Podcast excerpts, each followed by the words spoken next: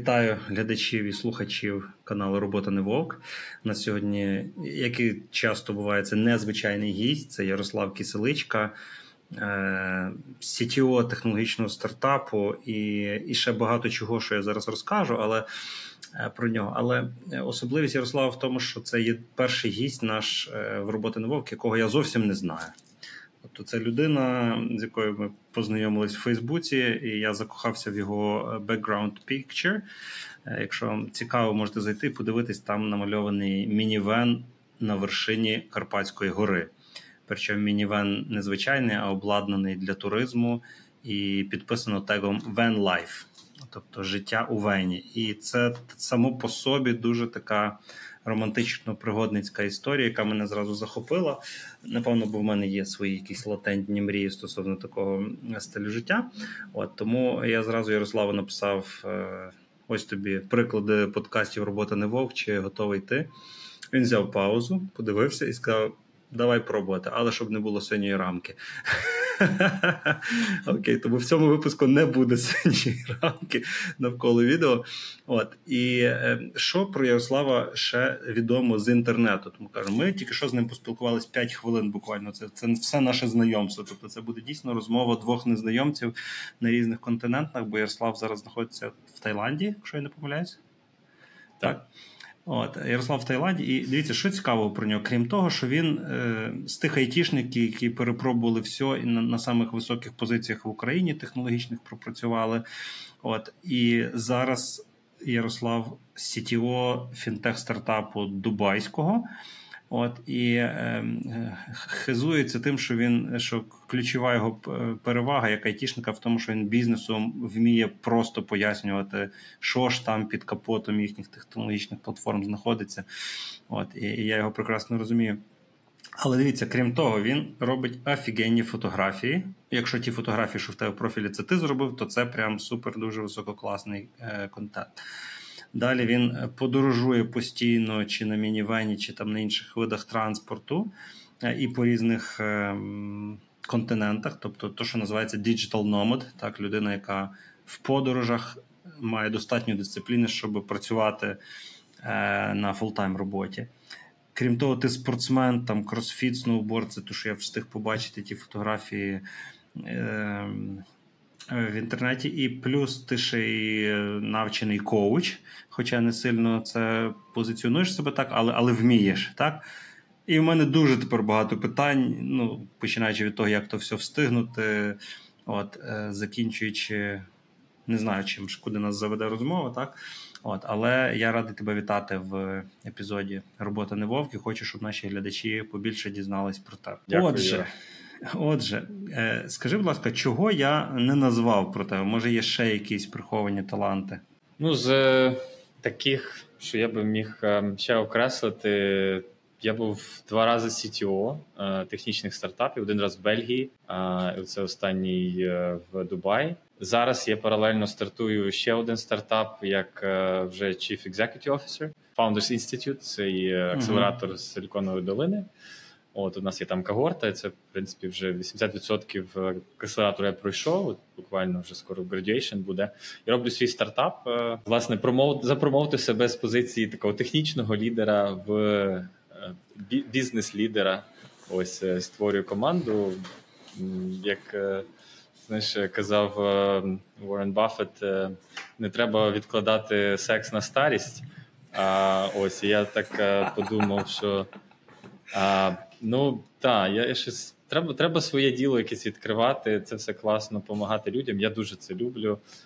І як ти от правильно помітив, е, розказувати, що там під капотом.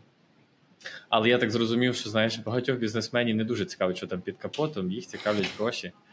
А от, тому Та, а наших глядачів цікавить не бізнес сьогодні, так, а а інша твоя частина. Я зрозумів, що вони в тебе, мабуть, інтегровані.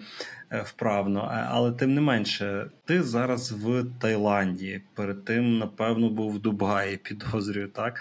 Е, розкажи трошки про цей людям, хто не не дуже уявляє, хто такий Digital Nomad. От, от що це таке, який там лайфстайл в цих доволі просто і непросто. Просто в контексті того, що це людина, яка вирішила, що вона не хоче жити традиційним життям, будувати якісь традиційні залежності в плані там е, кредит на квартиру чи будинок, машина.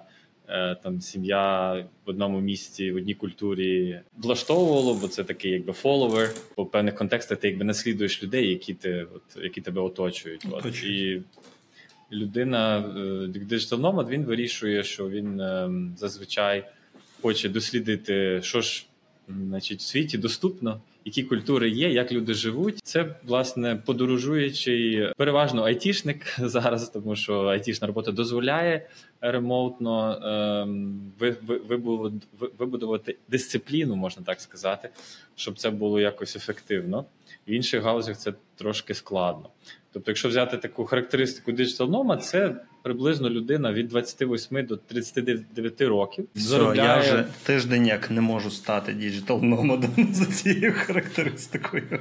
Заробляє така людина по статистиці десь від 80 до 120 тисяч доларів в рік, але тратить при тому на свої подорожі десь 2000 доларів на життя а, в місяць.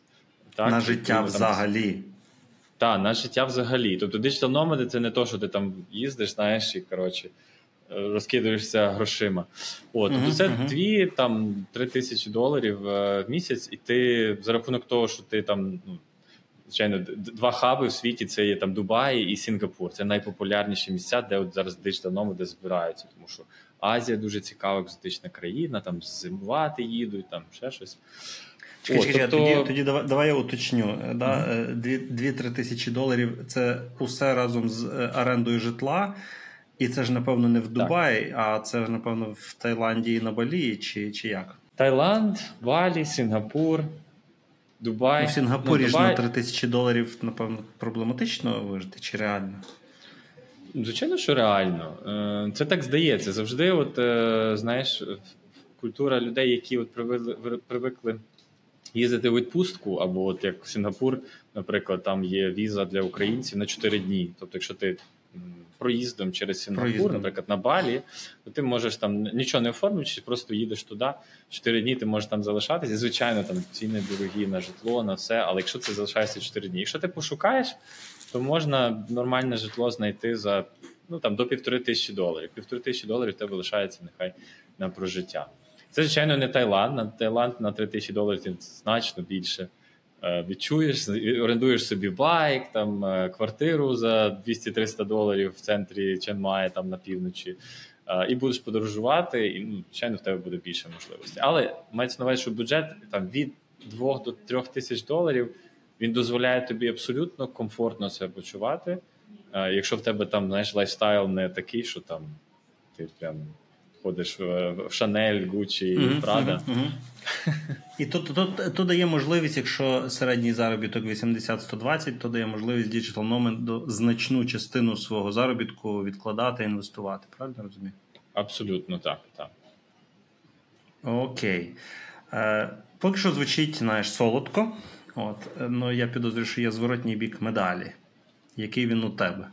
Так, ну знаєш, власне, я почав е, свій цей шлях е, знайомства диджитал номадом доволі там давніше. Тобто і по роботі багато подорожував, і мені завжди хотілося, як то кажуть, відчути більше країну. Ніж там просто на два тижні десь приземлитись, знаєш, і такий ходиш, там щось дивишся, як там всі бігають, ходять. От, Тому е, ну, хотілося культурний якби, цей апгрейд мати з таким майндсетом. І я от е, фактично активно подорожую там останні півтора роки. До того я відвідав порядка 40 країн, пожив десь в е, шести, десь півтора місяці, десь три місяці. Зрозумів, що кожна країна, знаєш, її не можна так порівнювати один до один, де мені там краще. Воно дуже там. Як то кажуть, прокачує особливість. Знаєш, е, моя фішка, чому взагалі так такі подорожі треба робити. Я вважаю кожному, тому що це будує твою особистість. Ти себе поляризуєш, е, поліруєш, скажімо так, через оточення. Ну тобі дає фідбек, типу, хто uh-huh. ти. Е, І, власне, знаєш, трошки забезпечніші країни. На відміну від України, вони власне там, наприклад, молоді люди вони мають там year після університету. Вони їздять там по світу, знаєш, шукають себе, і це uh-huh. от більша категорія людей, яких ти можеш знайти тут там на Шрі-Ланці, в Непалі, а тут в Таїланді. І власне та тому це якби. Скажімо, така дуже знаєш яскрава картинка в голові, яка звучить: блін, це ж круто покинути ці корпоративні стіни. Коротше, світ за очі там, і оскільки там світ розвивається, він же якось ти такий, окей, я буду це робити. Але, звичайно, ти стикаєшся з реаліями доволі швидко. Mm-hmm. І мої реалії це а, це власне причина номер один, е, скажімо так, людей, які повертаються з того. Digital nomad лайфстайлу додому, бо вони не можуть інтегруватися в культуру. Це самотність. Ти не знаєш мови, допустимо або ти просто знаєш трошки інтроверт, наприклад, або амбіверт. Та? Ти ти uh-huh. більше вайб такий відчуваєш, що окей, є вайб на паті, йдеш на паті, є вайб на самотність, сам на самотність. Відповідно, це дуже такі важливі речі, тому що в такому, скажімо так, е, е, оточенні, де в тебе вибудована рутина. Тобто ти ходиш mm-hmm. в зал, ти ходиш на роботу, ти знаєш, де робоче місце, в тебе вибудовані зв'язки з твоїм День там, сурка. адвокатом, е, ну, стоматологом, тобто, масажистом. Так, тут ти приїжджаєш, і це все коротше такий ремоут, і ти собі це кожен раз десь пробуєш якось підлаштувати. І це, ну от воно трошки, якщо ти до того не звик, якщо ти не готовий жертвувати. Е, не готовий знаєш, е, приймати, що окей, ти сам себе за себе маєш дбати, сам маєш продумувати кожного разу в тій країні. Е, якщо щось станеться, healthcare, insurance, там якісь знайомства, ком'юніті, інтеграм, інстаграм-канали, там телеграм-канали, дискорди. Тобто, треба вміти, щоб це все ефективно виходило.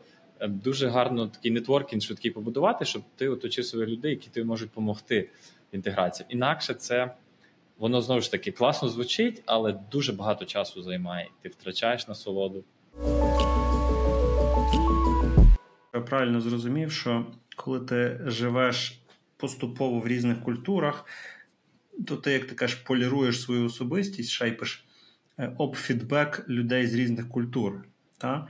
Я собі, знаєш, таку е, часто е, метафору згадую, що якщо, наприклад, людина звикла їздити на машині в Німеччині, за правилами певними, там знати, що є автобан, де безлімітна швидкість, от от звикла до певної культури, а потім приїжджає, наприклад, там в Таїланд чи в Бейрут, де трафік зовсім інакший. Та?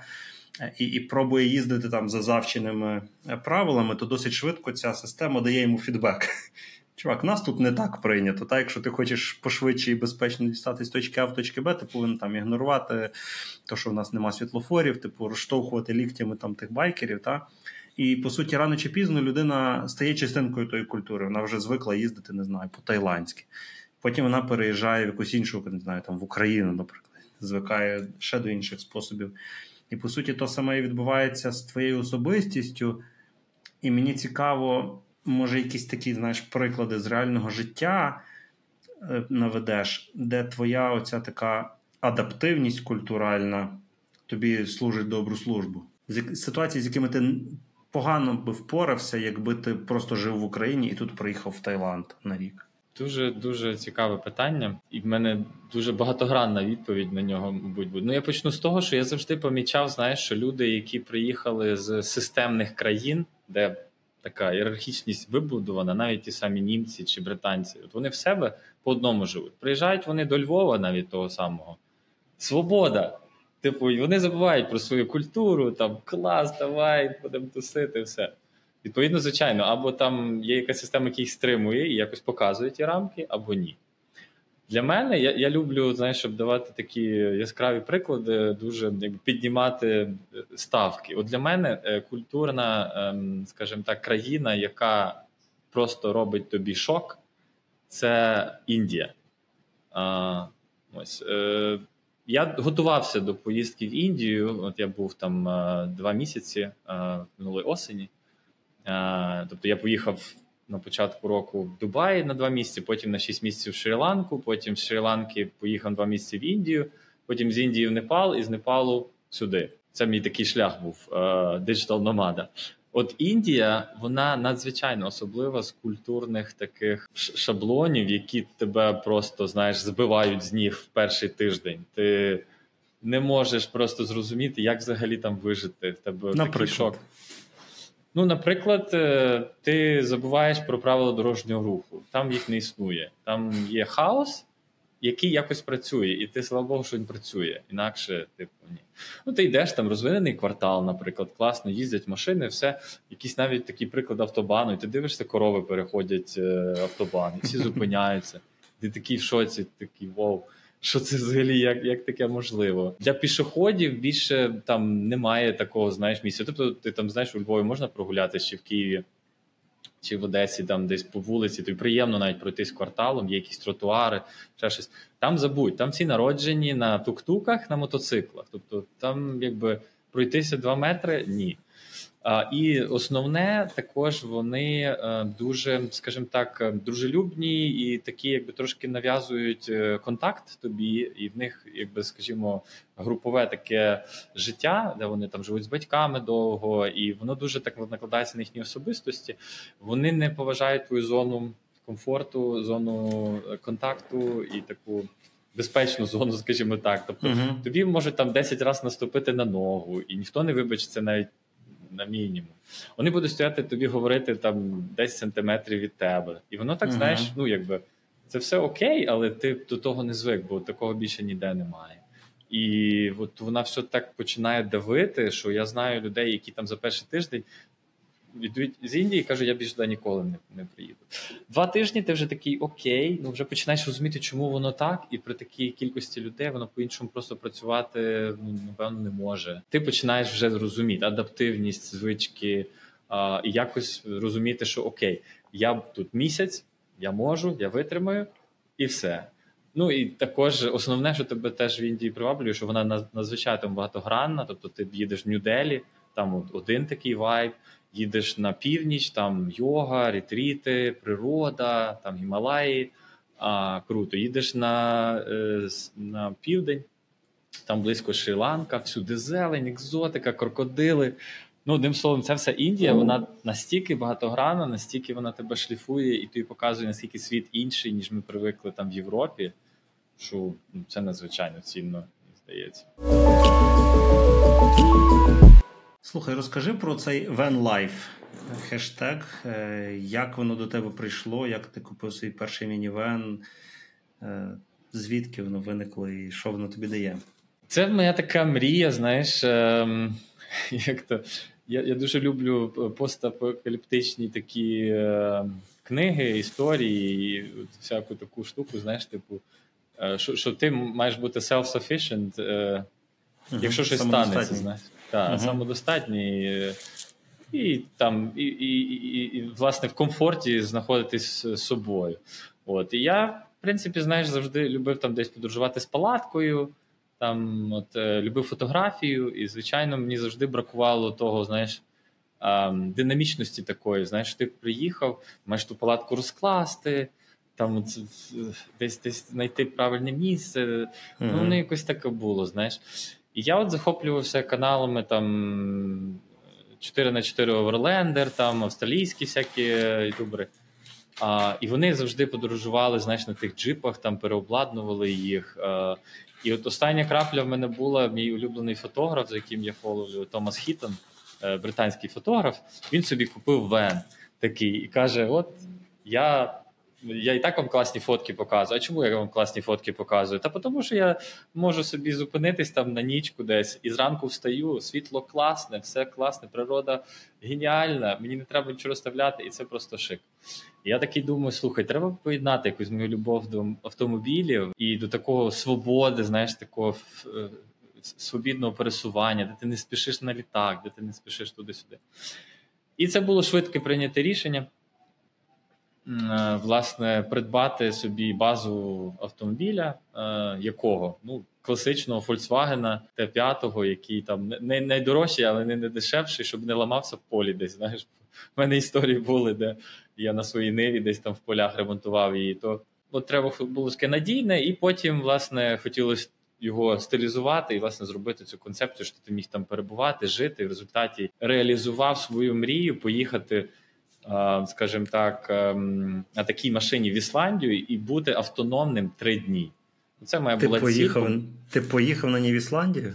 Ще ні, це буде цього року. От мене тур планується на е, на сяйво е, осінню. Але от ця машина готова, е, щоб я міг себе там опалення в мене є, електричні батареї, щоб бути незалежним до гріду. Є душ, є туалет, є двохметрове ліжко, бо я високий, мені треба комфортно спати. І ну, я можу кемпінг робити, можу все ж завгодно. І плюс вона 4 на 4, тобто вона може заїжджати доволі на класні території.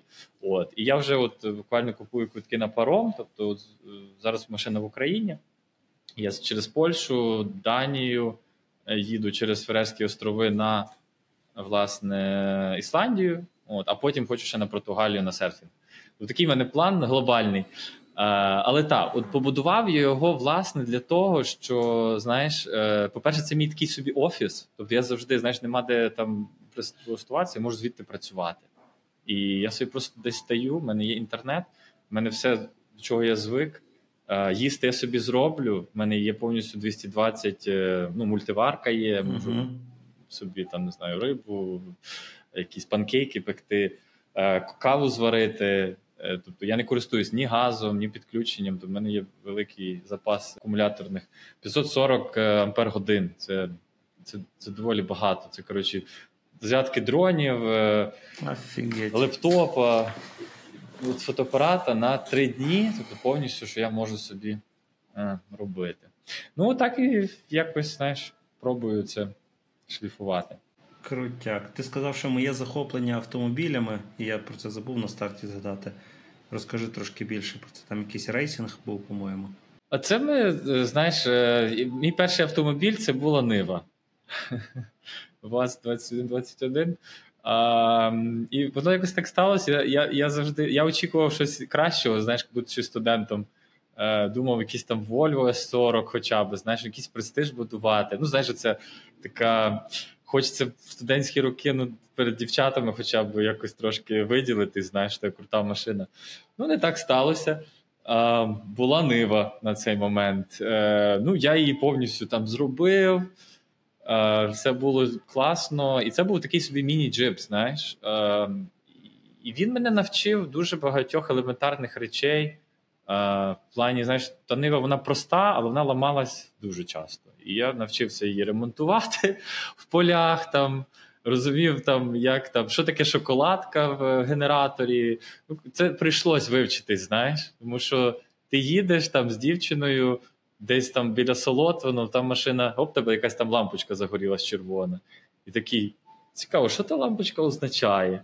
Так Зупиняєшся, там якийсь, знаєш, е, якийсь мужик з Радехова каже: Слухай, це означає, що тебе акумулятор перестав Е, заряджатись, і через дві години в тебе перестане.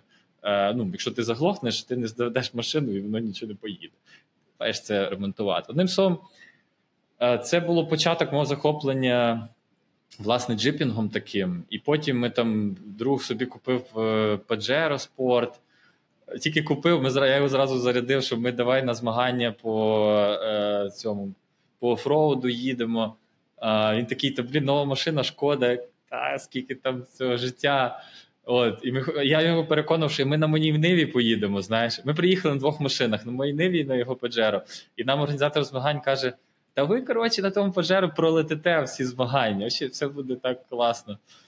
А, І ми такі, типу, ну, якщо пролетимо, то давай на Паджеро. Ну, слухай, він потім. Да, через три тижні він перефарбував машину одним словом, якщо бути е, точним.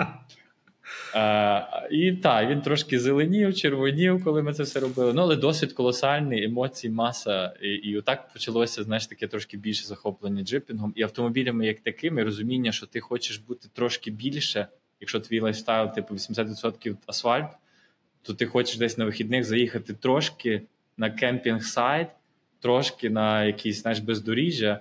Ну і на Карпатських горах це екстрім, і, до речі, нікому не рекомендую цього робити. Був один раз а, хотів протестувати автомобіль, і це зробив. Та. І мені було таке, знаєш, я картина запам'ятала. Стоїть Вуйко е, з Ужгорода, приїхав на Паджеро, серйозна машина, така величезні колеса, і я на своєму автобусі, як вони його назвали, в горах. На на мінівені?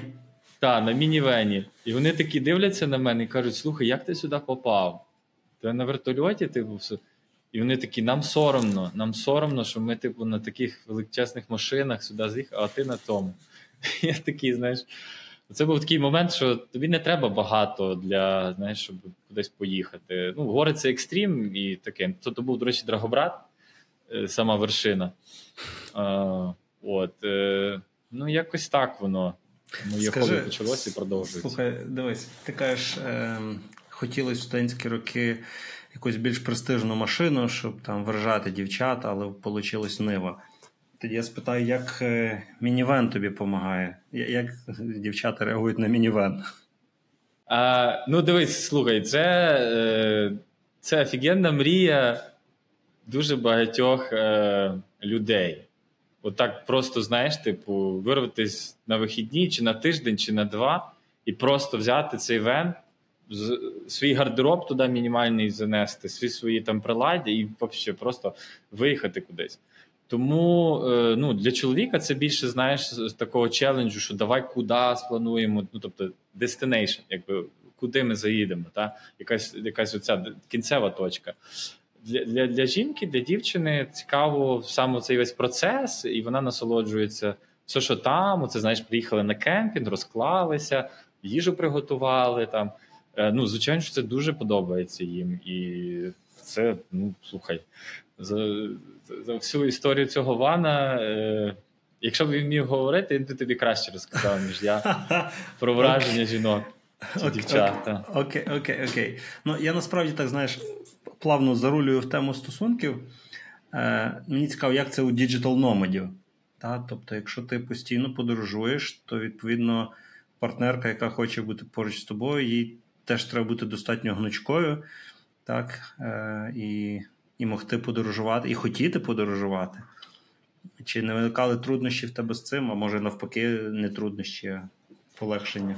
Це така теж я думаю, це тема на окремий подкаст, е, мабуть, стосунки в подорожах. Це не просто, е, скажімо так. Почати з того, що звичайно треба чітко розуміти, для чого ти це робиш. Якщо ти можеш знайти таку людину, яка е, тобі, якби ну в неї майнсет такий, знаєш, глобальний, вона любить подорожувати, це також складно. Це не означає, що зразу все буде дуже добре. Тому що постійно доводиться інтегровуватись. Постійно, постійно, постійно. Переінтегровуватись. Переінтегровуватись та і перебудовувати ті всі штуки. Але за рахунок того, що ви багато разом. Як то кажуть, на знаєш, рухаючись, вирішуєте, це зближує. Та? Це дуже класний тест особистості. І якщо ви там за два тижні вже, знаєш, як то кажуть, bonding такий зробили, це супер. Е, от. Довготермінових стосунків я поки що в такому форматі слабо собі уявляю. Ну, в мене є зараз дівчина. Останній рік е, ми подорожуємо. Деколи вона повертається додому, бо їй там заскладно е, такий темп е, витримати. От, е, Але ну, в загальному, скажімо так, е, це можливо, але це складно, тому що, звичайно, mm-hmm. що це Знаєш, не тільки мої слова. Так, так, я, мене тут цікавить більше ну, інститут сім'ї, особливо такої традиційної галицької родини. Він е, перетерпіває зміни е, глобально. Та? Е, з'являються нові формати стосунків і таке інше. І мені цікаво digital nomad и вони взагалі бачать собі десь в якійсь перспективі, знаєш, там затишний будиночок, сім'я троє дітей. От, Чи чи бачення майбутнього е, через інший лайфстайл, воно якесь інакше, менш традиційне. Вчора зустрів жіночку, і вона така мене питає: ем, то ти там подорожуєш багато, та? О, ти, ти, мабуть, ти ще молодий. Знаєш, а, я такий окей, ну це дійсно правда. Я відчуваю, що знаєш, це якби ну такий етап подорожей активних. Він в житті має бути, скажімо так, певному на певному етапі твого життя. А, ну, що Я не думаю, що це буде, скажімо так, через 10 років я захочу там знаєш, постійно міняти середовище. Це це доволі стрес, стрес, стресово. Я звичайно що уявляю. Це навіть е, я значно краще уявляю, ніж я сидів в Україні. Е, і за рахунок того, що я бачу можливості, і бачу навіть люди, куди їдуть, звідки вони з яких систем, скажімо так, вони е, виходять, і їм не цікаво, особливо де вони старість свою хочуть знаходити. Да? І багато людей там з Гонконгу, з Китаю, Сингапуру, з дуже таких, знаєш, системних країн, де вони такі кажуть: fuck that, типу, я це, я вже як ти напрацювався. Треба щось міняти. І їдуть там в Австралію, десь не в ключові міста, знаєш, невеликі, а десь собі збоку там живуть. Тобто, звичайно, що мрія є, а, вона стає кристалізована, і я собі дуже таку картину вибудував, куди я хочу бути, і, і за скільки часу, і що ще хочу попробувати. І тому подорожі вони тільки додають знаєш, певних елементів і роблять ще більше її яскравою. І я думаю, що це одна з причин, чому я подорожую щоб цей власне ну, мати знаєш, таку чіткість. Бо просто сидячи в одному місці, ем, я думаю, що дуже легко піддатись оточенню, типу, і взяти приклад з них, щоб взяти таких, знаєш, собі успішних людей там у Львові такий. Я, мабуть, десь отак собі бачу. Знаєш, це така буде ком'юніті, ми будемо собі ходити там, знаєш, е, десь туди. В Шекспір там по по четвергах е, ходити, це сидіти, там сало їсти. Ну, Можливо, для когось це класно. Е, от Для мене поки що хочеться чогось трошки іншого. От Тому я це отримую. Ти коли кажеш про корпоративний світ, е, я так розумію, в твоєму випадку корпоративний світ це була уютна айтішечка і і тих самих 80-120 тисяч доларів в рік, живучи у Львові, е, де можна теж на 2 тисячі доларів обходитись. Та?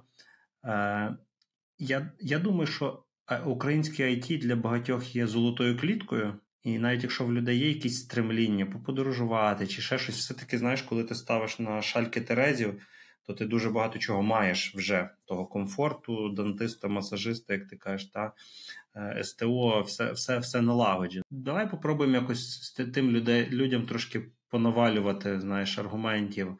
Ну, Ти трошки розказав, що таке життя digital nomad а, а наприклад, якщо сказати, що людина на 5-10 років піде digital nomad ом, що в неї буде такого через 5-10 років, чого не буде у Львові, Києві, в Айтішці і таке інше. Окей, так, мені це є таке формулювання знайоме про золоту клітку. Мені в певний час теж сказали, що о, Ярослав, ти вже все, золота клітка. Куди там далі? Мене це трошки зачепило, тому що та, в той момент я такий подивився, якраз там була якась битва титанів, чи що, там, де титани сиділи в золотій клітці, і потім їх випустили. Це якраз така класна була е, ілюстрація. Е, Ну, дивись, е, перше, це знову ж таки від твоїх амбіцій залежить. Що ти взагалі хочеш від життя? Це дуже. Я б не прив'язував це, знаєш, до менталітету Галицького чи українського, чи затишної айтішечки. Е, тим більше зараз. Е, зараз тішка дуже міняється сильно. Знаєш, це зовсім інший світ зараз, ніж він був там 5 років тому. Як з точки зору конкуренції, так е, там AI, чи GPT, технології, можливості, найм, там робота через аутсорсера, робота напряму. Ну тобто є дуже багато елементів. То дуже залежить від особистості. Який в тебе приклад є в житті, чи в тебе знаєш, ти в сім'ї виріс, де вони такі не прив'язують себе до матеріального, і вони розуміють, що окей, матеріальний світ є, але мета приходу, знаєш, е, на землю це якби розвиток е, духовний. Є духовний елемент який ти не отримуєш просто в тому середовищі. Кожен вибирає свій шлях. Там я 18 років ходив е, до церкви кожної неділі, бо я виріс в християнській сім'ї. Мама мене навчила і молитися, і поважати і це все. Тому знову повертаючи до питання, знаєш, як що люди втрачають, то дуже чіткий вибір між знаєш якістю життя, швидкістю життя. Також е, і як ти себе хочеш розвинути як особистість. Я нічого не маю проти від людини, яка там десь працює на СТО в Естонії, і ти, коли там приїжджаєш до неї на вані, такий е, там колесо відремонтувати, і він каже: Типу, ти з України там приїхав, синку? Або ти там розказуєш, що ти там 40 країн відвідав, і вона така на тебе: а на що? Типу, що ти там? Що ти там шукаєш? Що ти там забув? Угу.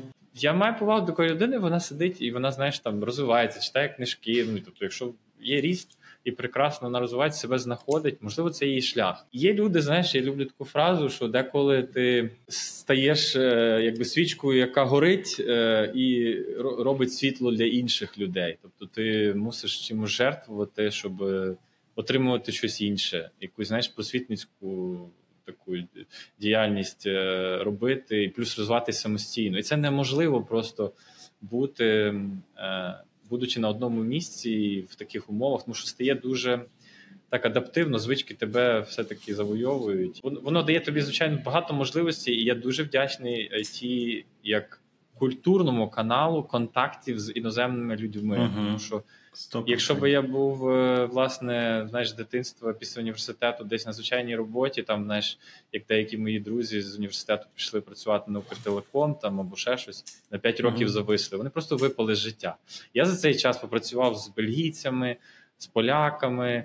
Е, з американцями, ну, з європейською ком'юніті, і я як ти не хочеш, ти від них перебираєш їхні цінності. І є такий жарт, навіть знаєш, що там, коли ти там е, працюєш з кимось, пишеш листи, і там е, людина з Європи тобі відповідає. Е, ну там автореплай приходить, знаєш, і такий. Ой, е, там я зараз у відпустці е, взяв свій ван і поїхав коротше, на два тижні на березі річки там на кемпінг. І, там відновлююсь морально. Коли ти шлеш такий емейл е, в Америку, ну тобто і тобі відповідь звідти приходить, то там, типу, ой, я це, я я на зв'язку, тобто в мене зараз слабекий інтернет, але я точно типу, буду працювати. В мене в літаку точно буде інтернет, е, я зможу зробити ABCD. Uh, і, типу, 24 на 7. Де я між тими двома людьми? Тому так, ти маєш зробити вибір. Ти ніколи цього не зрозумієш по словах хто би тобі так якось не розказував, е, подорожі тебе міняють, нові культури тебе міняють, і це надзвичайно цінно, тому що я в мене ціль особиста це сидіти таким 80-літнім е, дідом, на якого показують, що о, це цей такий ненормальний дід. Е, от, а я собі знаю, що в мене знаєш є 100-500 історій, які я собі живу, кайфую. А, І і, і я це все прожив. Для мене буде оця цінність, ці спогади, емоції, ніж просто що я там 20 років віддав якійсь компанії. І ще 100-500 історій в мого мінівена, які він вам не може розказати. Ще придумав один походу, коли тебе слухав, е, аргумент. Знаєш, буває. Аргумент е, суть його в тому, що ми можемо дати своїм дітям, що ми дамо своїм дітям. І наш буває такий, як мемчик, діалог е, молодих батьків і дитячого психолога. І молоді батьки кажуть, як мені розвивати мою дитину, на які там гуртки ще його віддати, та які ще книжки читати. Психолог каже: Та ви самі розвиваєтеся. Це головне, дитина просто бере з вас приклад. Та? Буквально вчора, знаєш, побачив в ресторані, як молода досить сім'я, одна дитинка, в них там, може, півтора роки, яка сиділа весь час в візку і мала певні потреби, і їх різним стилем озвучувала, десь кричала, десь ну, дівчинка, та, десь емоціонувала, а а батьки сиділи весь час в телефонах і якби дратувалися, що вона їх відволікає. знаєш. Е, я так е, утрую, так, якийсь радикальний приклад, так, але підозрюю, що якщо я сам розвиваюсь, подорожую, живу в різних країнах стаю таким мультикультурним, то е, я багато чого можу дати своїм дітям, зробити їх такими громадянами світу, так, аніж коли я е, ходжу кожен четвер їсти сало в Шекспірі. Тобто ми це можемо робити не тільки для себе, але й для майбутніх поколінь. Звичайно, і це, мабуть. Е, чи чи такий, знаєш, звичайно, залежить від цінностей людей. Кожна знаєш, людина собі вибудовує Знаєш, по тому, що ти говориш, я бачу, що в тебе там сім'я, наприклад, доволі високо в системі цінностей. Це не всіх людей є таке, але воно абсолютно впливає на те, що знаєш, ти сам розвиваєшся, і якщо в тебе зразу мислення я хочу поміняти весь світ, то це точно щось щось, щось не того. Тобто почни ти з себе. Почни, почни з себе. Е, зроби щось добре для своєї сестри, брата, мами, тата, знаєш, щоб їм якось е, допомогти. Е, і потім друзі, і от так воно йде, знаєш, по рядку, що от ти то коло, якого ти знаєш, е, бачив, і от ти більше отримаєш від них зворотнього зв'язку, чи ти щось робиш цінне? Хочеться бліц такий зробити. Зараз тобі позадаю коротеньких запитань. Художня книжка чи бізнес-книжка? Художня. Яка остання художня книжка, яка тебе вразила? Останнє я перечитав Контікі, це про подорожі по світу на плоті. Зроблений. Це, це, до речі, воно використовується теж в бізнесі. Це класика MBA літератури. MBA літератури, яку мені сказав мій один колега з Белії, коли я працював. І я ж ніколи про це не думав. Але він дуже багато дає такої знаєш, масштабу, що ти береш там якусь гіпотезу, робиш, створюєш собі плід е, з дерев. Ну там не простих дерев, але тим не менше знаходиш їх десь там, сконструйовуєш і пливеш знаєш, одного континента на інший. Не знаєш, що відбудеться. Думців uh-huh. туди закидуєш, які теж хочуть ризикнути, і вперед. Оце контіки, мені здається, ну, must read для для кожного. А так е, я люблю насправді і бізнес-літературу. Зараз, особливо в акселераторі, багато дуже є такого е, класного чтива, релевантного. Знаєш, от, наприклад, там Mom's Test – це як правильно будувати е, customer інтерв'ю. Ask Mom. Називається. Маск Книжка. Ну, менше з тим. Мамс тест можете загуглити, точно знайдете. Воно таке рожевеньке має е, забарвлення на титулці. А, І там дуже класно, якби знаєш, по життєвому розказані історії, як ти знаєш, своїй мамі хочеш щось там продати, як вона на це реагує, бо вона знає, що ти її синочок улюблений, е, і вона ніколи тобі правду там не скаже в очі, бо тому що це поранить твоє его. От Отакі, знаєш, десь десь на межі знаєш, бізнесу і художки. От Художка мене дуже захоплює, тому що коли я маю знаєш, таку ну, якби трошки більше вільного контексту, я дуже люблю там і фантастичні книжки, такі Cyberpunk, там як знаєш, щось, де технології фігурують, як вони допомагають людям, які не не в достатку. А, І там, е, наприклад, я читав е, вже непопулярного автора Пілєвіна СНАФ такий. А, Це, до речі, доволі актуальна книга навіть зараз. Мені здається, про військового кореспондента, який там технологічно е, репортує про конфлікт між двома світами, можна так сказати. От книжки. Та? І чисто бізнес-література мене все менше і менше притягує, тому що я її читаю швидко. Я її вижимку роблю, і вона мені чисто от зараз, якщо необхідна, я її читаю.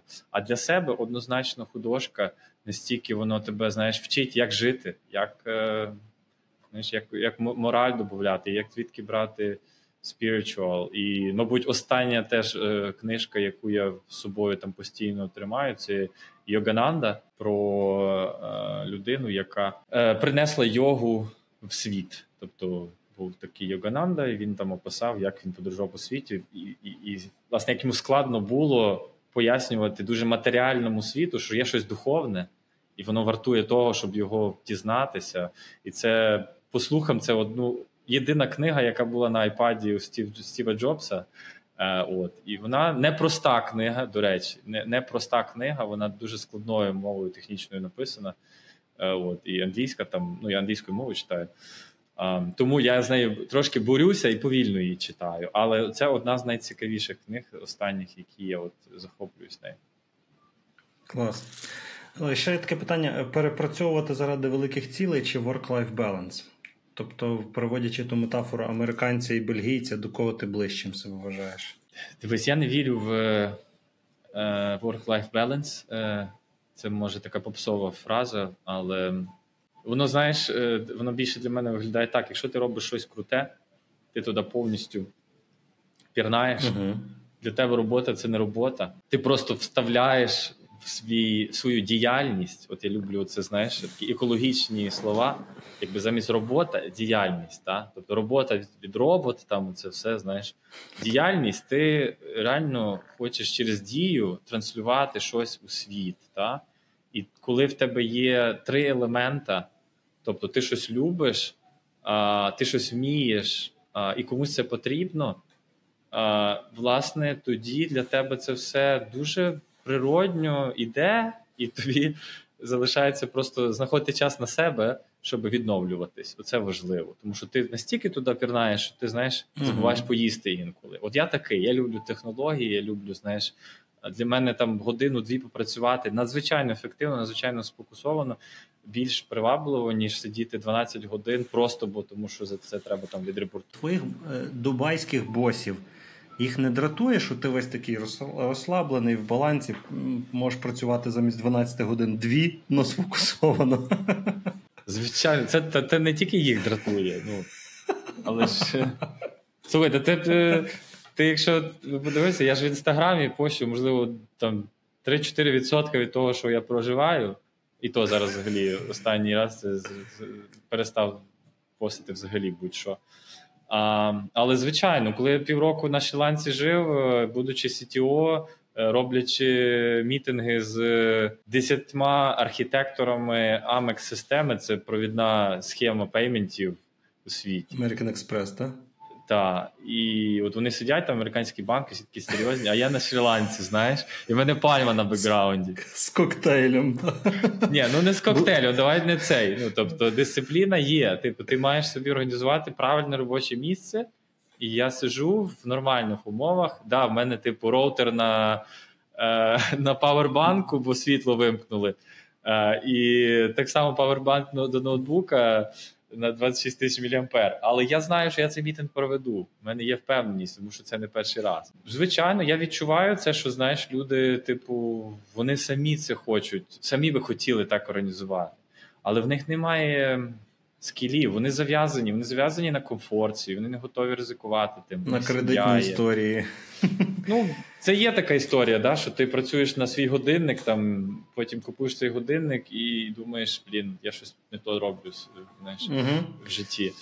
Так, от, от питання ти ж по суті є для своїх там бізнес Е, візаві ти є білою вороною, да? чи чи, чи є якісь, не знаю, явні чи неявні такі емоційні нападки? Слухай, є. Звичайно, ти мусиш бути дуже транспарент і ти маєш бути ефективним. Це єдине мірило твого, скажімо так, успіху в тій всій діяльності. Особливо для C-level позицій, для керівників. Ти як не хочеш, ти робиш, ти даєш приклад людьми своїм підлеглим. І, звичайно, тоді дуже багато питань постає, типу, мов, може, то всі перейдуть на ремоут, знаєш, і всі почнуть їздити там. А, І коли uh-huh. люди там думають, знаєш, про Шри-Ланку, наприклад, і про її реалії, то всі думають про відпустки, про там пляжі е, надзвичайної красоти. Ніхто не думає, що ти собі там організував життя, і ти там ну, там поподорожував, і ти, ну, ти організовуєш собі так, що це було ефективно. Тому ти це не пояснюєш, ти не можеш цього пояснити. І це просто або сприймається, і так культура компанії, такі цінності транслюються, Толерує. це нормально, угу. або це постійні клеші, і ти постійно доводиш, що мов на тебе дивляться через призму, типу, чувак, ти ти, звісно, дуже знаєш е, собі там. От. І ти або тоді не транслюєш це нікому і не кажеш, тобі не треба всім розказувати, знаєш, що ти на Шрі-Ланці. Вони просто знають. От. А решті компанії ти показуєш свою ефективність. Тому тоді це працює. Якщо перестає твоя ефективність бути е, знаєш, показана, тоді дуже багато питань. Це це дуже знаєш, відкриває тебе в твою вразливість. От я думаю, це mm-hmm. основне питання, чому люди знаєш в подорожах, і що дуже характерний дичта номад, це insecurity, та? Це знаєш, така, типу, небез, небезпека, будь-де можете підстерігати. Моє свідоме рішення, знаєш, що це набагато тебе швидше розвиває і набагато краще для твоєї особистості, що ти через це проходиш ніж ти просто знаєш. Заробляєш гроші, всім якби погоджуєшся, всім там знаєш, вони тобою управляють, ти такий фоловер, всі тебе люблять і все класно. Ну можна насправді мати цей інший лайфстайл, тільки треба його правильно організовувати з розумом і ну, знову ж таки не хизуватись тим, бо це не є якесь, знаєш, ем, ну, ну як знаєш, як то кажуть, ти, ти вдіваєш сорочку. І це нормально. Якщо ти будеш в якійсь там майці, знаєш, бо за тебе бекграунд моря буде, тобі тебе буде пояснювати мільйон питань, що це таке, де ти є, там, е, як як на тебе розраховувати, що ти не пропадеш, інтернет буде через три дні. Дуже багато питань. Якщо ти виходиш, в тебе професійний вигляд, setup класний, і ти собі це все організував, 80% питань відхиляється. От і тільки інколи ти навпаки можеш дати дуже крутий приклад своїм людей і їх мотивувати, розвиватись, тому що вони можуть теж такий лайфстайл собі поводити. В українців, ну принаймні в, довоєнний час, зрозуміло, як виглядає відпустка. Там поїхати кудись на моря чи в гори, чи кудись за кордон. Та? Коли я спілкуюся з своїм знайомим, який переїхав в Амстердам, там вже років 5 плюс живе, він каже: у нас є проблема, то ми не знаємо, куди їхати нам тут так класно. Куди ми можемо ще поїхати в відпустку з Амстердама? Нам, нам і тут прикольно. Та? Що нас ще може вразити. Та? І от в мене питання до тебе: якщо ти постійно подорожуєш і працюєш, то як виглядає твоя відпустка? І чи є взагалі вони в тебе? Проста відповідь це е, е, просто на одному місці зупинитись і нікуди не подорожувати. Оця відпустка. А довша, якби відповідь, це буде, знаєш, ну, звичайно, що подорожі і постійна зміна картинки, вона трошки втомлює. Так? І відпустка вона більше виглядає, що ну от я там минулого тижня собі в Сінгапур з'їздив, в Куала-Лампур також. Е, Тобто тут це там дві години польоту, і ти вже там. Тобто, це це, це теж, е, скажімо так, ти ти ставиш в рамки, що ти хочеш побачити там, і ти просто відключаєш, як то штекер з, з, з робочого е, поля. Uh, і кажеш, окей, оцей відрізок часу я буду повністю сфокусований на там культурі. От. Ти, ти дуже чіткіше вже знаєш, що ти хочеш, знаєш, де ти це можеш отримати. І якщо тебе влаштує там провести два дні біля водоспаду, бо ти знаєш, що це можливо і на байку туди зганяти, то це круто. Якщо ти хочеш полетіти на балі, ну звідси це теж там ну, три години. А, І теж там на серфі покатати. Це теж. Тобто, воно, воно знаєш, якби скоп зменшується. Тобто ти собі не плануєш там відпустку на три тижні, там все, я відключився. Тебе, Тому mm-hmm. що такої потреби нагальної немає, ти і так багато відновлюєшся. Ну, мається на увазі в такому е, аспекті. І тобі все ж таки хочеться більше пригальмувати, і, можливо, там навіть зависнути з книжечкою. Оце відпустка на контрасті, ніж ти працюєш десь знаєш постійно, і тобі хочеться просто дуже сильно поміняти середовище. І отак відпустка в мене виглядала, коли я там зі Львова, наприклад, з України працював. Е, я дякую тобі за за твій час. Нам був Ярослав Киселичка, Digital Nomad, CTO, не знаю, в екзилі, чи як то сказати, CTO, який подорожує по світу і засновує вже свій стартап в якості CEO. От, І при тому е, виглядає дуже ресурсним і не відчуває, що він є в золотій клітці. От, І керує своїм життям. Дякую тобі за, за цей час. Дякую за запитання, за запрошення. Bye.